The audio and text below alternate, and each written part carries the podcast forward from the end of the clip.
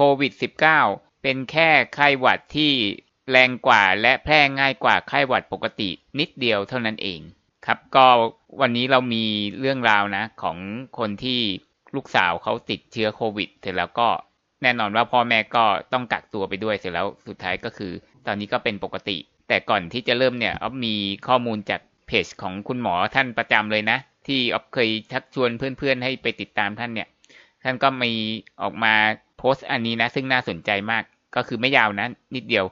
สื่อต่างๆ เนี่ยมักจะออกข่าวแสดงจำนวนผู้ติดเชื้อเป็นหลัก แต่จริง ๆ แล้วเนี่ยตัวเลขเหล่านั้นมีผลขนาดไหน ใช่ไหมใช่ไหมเราฟังข่าวทีวี หรือดูข่าวหนังสือพิมพ์เนี่ยเขาก็จะบอกว่าอ๋อหรือสอบคก็ตามเนี่ย ชอบนำเสนอจริงเลย วันนี้ทั่วโลกมีผู้ติดเชื้อเท่านี้อ้าวแล้วคุณไม่พูดผู้เสียชีวิตด้วยล่ะครับ ไทยมีผู้ติดเชื้อเพิ่มขึ้นวันหนึ่งเท่านี้อ้าวแล้วยังไงต่อ คือเวลาเราพูดเราต้องพูดควบกันแล้วว่า ผู้ติดเชื้อเท่านี้ ผู้เสียชีวิตเท่านี้ เพื่อที่จะได้เอามาเทียบเป็นเปอร์เซ็นต์ไงแล้วก็ต้องดูภาพรวมด้วยนะ ว่าจริง ๆ แล้วเนี่ยการเสียชีวิตจากโควิดเนี่ยต่ำมากครับก็คือมีข้อมูลจากมหาวิทยาลัยออกซฟอร์ดของลอนดอนนะ เอ้ย ของอังกฤษ วิเคราะห์ข้อมูลโควิด -19 ในเรื่องของผลตรวจ RT-PCR ได้น่าสนใจ ก็คือว่า เราตอนนี้เชื่อทฤษฎีการกักตัว 14 วันใช่ไหมที่ทำมาตลอดเนี่ยนะแล้วคนไทยส่วนใหญ่เนี่ยยังกังวลถึงขั้นว่า ขนาดเขากักตัว 14 วันแล้วเนี่ย เรายังจะไปกลัวเขาอีกอะ่ะเหมือนแบบยิ่งช่วงแรก ๆ นะ กลัวคนติดเอ่อจริง ๆเขาไม่ได้ติดด้วยซ้ำเขาแค่กลับมาจากต่างประเทศเขาไม่ได้ติดด้วยซ้แต่ไปกลัวเขาเหมือนเหมือนกลัวผีอะ่ะคือมันไร้เหตุผลมาก ๆ มันเอ่อในต่างประเทศเขาบอกว่ามันไม่เป็นวิทยาศาสตร์เลยแต่นี้ เขาบอกว่ามหาวิทยาลัยออกซฟอร์ดเนี่ยวิเคราะห์มาว่าเคยมีประเด็นอีกว่า ต่อให้กัก 14 วันมาแล้วเนี่ย ก็ยังอาจจะเจอเชื้อตกค้างอยู่ในร่างกายเนี่ย คือเราก็เลยขวัญนนี้ดีฟอร์อีกรอบนั้นน่ะ แต่ความจริงคือถึงจะยังตรวจเจอเชื้อ แต่การแพร่เชื้อจะต่ำจนกระทั่งแทบจะไม่มีใน 7-10 วัน ฉะนั้นทางยุโรปเนี่ยตอนนี้เขาเลยลดจำนวนวันกักตัว 14 วันเนี่ยล้าสมัยเชยมาก ๆ เชยระเบิดเถิดเทิง บางประเทศลดเหลือ5วันด้วยซ้ำส่วนใหญ่ตอนนี้จะลดเหลือประมาณ7-10วัน ข้อ2จำนวนผู้ติดเชื้อนั้น อาจไม่สามารถบอกความรุนแรงของโรคได้ ก็คือความรุนแรงที่สุดคือเสียชีวิตใช่ไหมและไม่สามารถบอกการระบาดล่วงหน้าได้อย่างที่คิดกัน คือสรุปว่าทฤษฎีเรื่องการติดเชื้อเนี่ย คือตัวเลขนั้นน่ะ มันไม่มีความหมายแล้ว เพราะว่าเคยพูดบ่อยมากว่าติดเชื้อเยอะก็ไม่ได้หมายความว่าจะเสียชีวิตเยอะนะครับ อย่างยุโรปเนี่ย ตอนนี้โอ้โหสื่อไทยเนี่ยนะ ระดมพูดกันใหญ่เลยฝรั่งเศสติดเชื้อพุ่ง ยุโรปติดเชื้อพุ่ง อังกฤษติดเชื้อพุ่ง อังกฤษมีเวฟสามคนแก่บางคนเนี่ย หมายถึงว่าที่ผู้ส่งคุณวุฒิที่พูดให้คนอื่นฟังบ่อย ๆ เนี่ยนะเขาก็บอกว่าอังกฤษมีเว็บสามพวกเราจะต้องระแวงระวังกันต่อไป ห้ามเปิดไม่ควรเปิดประเทศหรืออะไรก็ว่านไป แต่จริงๆแล้วคือเอาว่าเขาได้ไปหาข้อมูลหรือเปล่า เรื่องของไอ้ตัวเลขการติดเชื้อเนี่ยไม่มีความหมายแล้ว มันไม่สามารถบอกความแรงของโรคได้จริง ๆ อ่าก็คือโดยส่วนตัวเชื่อว่าสาเหตุที่หลายประเทศในยุโรปเนี่ยลดระยะเวลาการกักตัวลงเหลือ 10 วัน ทั้งทั้งที่กำลังเจอการระบาดรอบ 2 ก็คือกราฟนี่อาจจะไม่ได้เต็มแผ่นนะ คือไปดูต้นตอนแล้วก็เป็นรูปนี้แหละ ก็คือว่าตรงเนี้ยน่าจะเป็นช่วงที่สามารถแพร่โควิดได้คือไอ้สีน้ำเงินเนี่ยนะ แล้วก็ทางด้านแนวนอนเนี่ยน่าจะเป็นระยะเวลากักตัวนะ อันนี้เดาเอาล้วนๆ แล้วก็หมายความว่าพอผ่านไอ้ช่วงเส้นสีน้ำเงินมาแล้วเนี่ย คือช่วงตรงเนี้ยเนี่ย เขายังเขียนเลย non infect covid คือช่วงเนี่ยที่ไม่สามารถแพร่เชื้อได้นะอ๋อนี่ไง the virus could be detected by PCR but it is not infectious เอาเป็นว่าอาจจะตรวจเจอได้แหละ แต่ว่ามันก็ไม่สามารถแพร่เชื้อได้ประมาณนี้นะ สรุปว่านะครับ ตอนนี้เรื่องการกักตัวเนี่ย มันชักจะไม่ได้ผลแล้วชักจะล้าสมัยแล้วมันเหมือนเป็นความเชื่อที่ผิดผิดไง เหมือนที่สมัยโบราณโบราณเนี่ยเราเคยเชื่อว่าโลกแบนใช่ไหม อ่าแล้วก็คนก็ไม่กล้าเดินทางไงเพราะกลัวจะตกโลกอะไรอย่างเงี้ยนะถ้าโลกมันแบนเนี่ยนะจนกระทั่งมีคนไปพิสูจน์ว่าโลกกลม ทีนี้การเดินทางไปทั่วโลกก็เลยเป็นที่แพร่หลายตั้งแต่นั้นเป็นต้นมา อันนี้ก็เหมือนกันครับ การกักตัวเนี่ยคือเป็นความเชื่อโบราณโบราณของเราไอตัวเลขคนติดเชื้อก็เหมือนกัน ว่าติดเชื้อเยอะจะต้องตายเยอะอะไรอย่างเงี้ยนะครับก็แต่นี้มาที่โพสต์หลักตามหัวข้อของเรานะครับ ก็คือมาจากเพื่อนๆในกลุ่มโกโนไกแฟนฝรั่งนะครับเขาก็ แชร์เรื่องราวของคนอื่นมาอีกทีหนึ่งซึ่งออฟก็ยังหาต้นตอไม่เจอนะว่าว่าเขาเอามาจากไหน แต่ว่าเอาเป็นว่าเราอ้างอิงจากคนแชร์แล้วกันเอาพอดีไปอ่านเจอมาคิดว่าคงเป็นประโยชน์บ้าง ขออนุญาตแชร์ต่อ ส่วนตัวเราคิดว่าคนไทยน่าจะเลิกกลัวได้แล้ว อันนี้ออฟขอปิดไม่พูดชื่อนะ เพื่อเรื่องของความเป็นส่วนตัวนะครับ มาเล่าเรื่องราวโควิด ที่เกิดขึ้นในกับบุคคลในครอบครัว เพื่อเป็นประโยชน์กับหลาย ๆ ท่าน เพราะว่าโควิดเนี่ยยังคงอยู่กับเราไปอีกนาน ใช่ครับ มันก็เป็นเหมือนโรคหวัดชนิดหนึ่งอะโรคหวัดมันไม่มีทางหายไปจากโลกนี้ถูกไหมฉะนั้นมันต้องอยู่กับเราไปอีกนาน เป็นเรื่องของลูกสาวติดเชื้อโควิด จากฝรั่งเศส วันนี้เลยจะมาเล่าอาการให้ฟังกัน ขอเท้าความสั้น ๆ ลูกสาวไปเที่ยวปารีสคนเดียวเพราะลาพักร้อนช่วงปลายเดือนกรกฎาถึงสิงหาคม อ๋อ ก็หลายเดือนแล้วนะ รวมเวลาที่ไปเที่ยวก็ห้าวัน ออออฟเดานะเดานะ คนที่แชร์ หมายถึงว่าคนต้นเรื่องอะ่ะ เขาน่าจะเป็นคนที่อยู่ที่นั่นอยู่แล้วนะ ที่ยุโรปอะ่ะ ไปเที่ยวห้าวันเดินทางรถไฟ TGV จากสวิสไปถึงปลายทางที่ปารีสช่วงเวลาดังกล่าวเมืองปารีสก็ใส่หน้ากากอนามัยตลอด เพราะที่นั่นบังคับ ลูกก็ป้องกันตัวเองในระดับหนึ่ง และเป็นคนสะอาดแข็งแรง พอจบทริปก็เดินทางกลับสวิสด้วยรถไฟ TGV พอมาถึงบ้านวันถัดมาลูกสาวโทรนัดหมอเพื่อขอตรวจโควิด เพราะไปอยู่ในพื้นที่ที่ยังพบผู้ติดเชื้อเยอะวงเล็บตอนนั้นฝรั่งเศสยังไม่มีรายชื่ออยู่ในกลุ่มประเทศเสี่ยงที่ทางการสวิตบอก แต่ขอนัดตรวจเพื่อความสบายใจอ่าก็คือฝรั่งเศสตอนนั้นยังไม่ได้ถูกระบุว่าเป็นประเทศอันตรายใน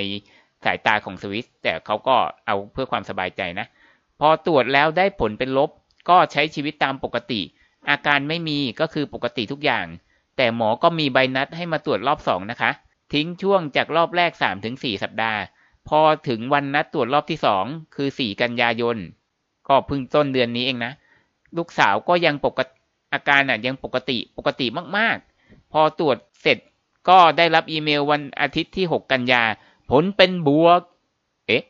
อุ๊อะตรวจรอบแรกเป็นลบ อันนี้ผลเป็นบวก อุ้ยข่าวนี้อย่ามาประเทศไทยนะ ตกใจกันเป็นแถวแน่ ๆ นี่ไงโควิด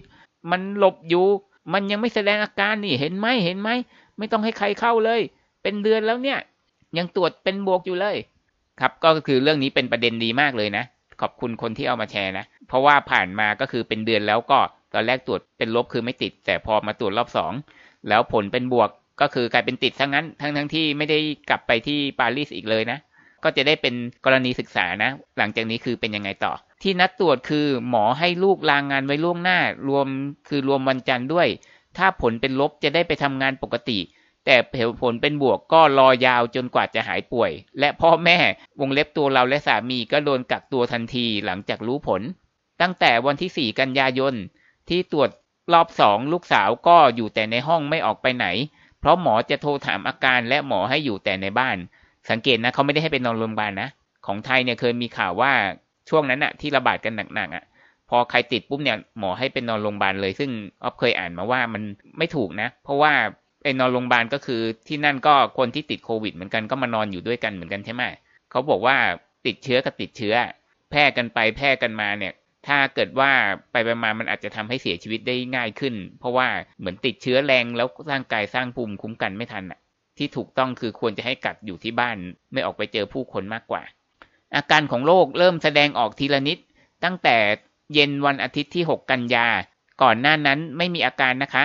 จนตรวจรอบสองก็ไม่มีอาการใดๆออพอตรวจรอบสองปุ๊บเริ่มมีอาการเลยสงสัยไม่ได้ติดจากปารีสมั้งติดตอนอยู่ในสวิสนี่แหละหรือเปล่า ก็คือเริ่มต้นมีอาการไข้เจ็บคอ ไอแห้ง คือคือหกกันยานะสตาร์ทพอเจ็ดกันยา มีอาการไข้ เจ็บคอ ไอแห้งก็เหมือนเดิม แล้วก็เพิ่มเติมคือหายใจไม่ออก ประมาณเหมือนคนเป็นหวัดจมูกจะตัน พอวันที่8ถึง11 กันยายน ก็คือวันที่สามถึงหกนะ ที่เป็นอาการเริ่มแย่ ไม่มีไข้ ไม่เจ็บคอ แต่ไอหนักมาก หายใจหอบเหนื่อย เจ็บหน้าอก การรับรู้กลิ่นและรสชาติหายไป วันที่ 12ถึง14 กันยายน อาการเริ่มดีขึ้นตามลำดับ ไอแห้งเล็กน้อย อาการเจ็บหน้าอกเริ่มดีขึ้นจนหายเจ็บ หายใจดีขึ้น เริ่มรับรู้กลิ่นและรสชาติอาหาร ก็คือเป็นวันที่7ถึง10อะ คือสรุปว่าตอนกลางๆมีอาการแย่แล้วพอตอนปลายๆก็ดีขึ้น วันที่15กันยายนอาการดีขึ้นเหมือนปกติโอ้นี่มีอาการแค่สามถึงสี่วันเองอะหมายถึงว่าที่อาการหนักๆนะหมอคันโตคืออะไรหมอคันโตนคืออะไรอะคงเป็นชื่อแล้วมั้ง หมออนุญาตให้ออกนอกบ้านได้ พ่อแม่เลิกกักตัว เอ๊ะ พ่อแม่ไม่มีอาการด้วยเหรอแต่ว่าพ่อแม่ไม่ติดนะ วันที่16กันยายน ก็ประมาณกี่วันเนี่ย ก็วันที่12นะ ลูกสาวดีขึ้น ยังอยู่กับบ้าน เพราะที่ทำงานอนุญาตให้ลูกสาวไปทำงานวันที่17กันยายน ที่ทำงานบอกว่าไม่กลัว16กันยานี่วันที่12นะ วันที่13ของการกักตัวให้ไปทำงานแล้วพ่อแม่ได้ออกไปทำงานปกติจนถึงปัจจุบันนี้ หมอแจ้งว่าลูกสาวหายขาด แต่ก็สามารถกลับมาเป็นได้ หมออธิบายว่ามันเป็นเหมือนไข้หวัด หายแล้วก็กลับมาเป็นได้เหมือนกัน ก็เป็นไข้หวัดนะครับ ก็เลยเป็นที่มาของหัวข้อของเรานะครับ ว่าโควิดก็แค่แพร่ง่ายกว่า แล้วก็แรงกว่าไข้หวัดปกติเท่านั้นเอง สุดท้ายก็กลับมาหายได้ แล้วก็อาจจะกลับไปเป็นได้ แล้วก็กลับมาหายได้สังเกตว่าช่วงที่อาการแรงๆเนี่ย มันแค่สี่วันเองนะ นี่ไงเขาเริ่มเป็นวันที่หกใช่ไหม วันที่เจ็ดก็ยังอาการก็แรงขึ้นนิดนึง แล้วพอวันที่แปดถึงสิบเอ็ดก็คือวันที่สามถึงหกของการเริ่มมีอาการเนี่ย ก็ถึงจะอาการหนัก แล้วก็หลังจากนั้นก็คือวันที่หกถึงแปดเอ้ยวันที่เจ็ดถึงเก้าชักเริ่มนับวันสับสนแล้ว เริ่มดีขึ้นดีขึ้นวันที่สิบกว่าขึ้นไปก็ดีขึ้นมากแล้ว รู้สึกว่าจะหายเร็วนะ เอออันนี้ไม่ได้บอกนะว่ากินยาด้วยหรือเปล่า ก็ทิ้งท้ายไว้ว่าโควิด -19 ยังคงอยู่ เราต้องใช้ชีวิตร่วมกับมัน อย่ากังวลเกินไป แค่เราเรียนรู้และป้องกันตัวเองได้ ถูกต้องครับ ที่สวิสให้กักตัวแค่สิบวันอ๋อมีหน้าล่ะ ถึงเป็นสาเหตุว่ายังไม่ทันครบสิบสี่วันเลยทำไมที่ทำงานถึงให้ไปทำงานได้ละครับ แล้วก็เจ้าของโพสต์เขาก็พูดเพิ่มเติมในคอมเมนต์อีกนะว่า มันก็เป็นโรคเหมือนโรคระบาดทั่วไปที่รักษาตามอาการก็หาย แถมพอหายร่างกายก็สร้างภูมิคุ้มกันได้เอง ไม่เข้าใจว่าจะยังกลัวอะไร เพียงแต่เราควรต้องป้องกันตัวเองให้ดีก็พอค่ะ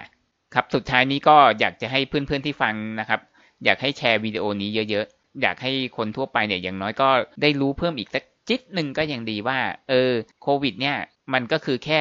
แรงกว่า แล้วก็แพร่ง่ายกว่า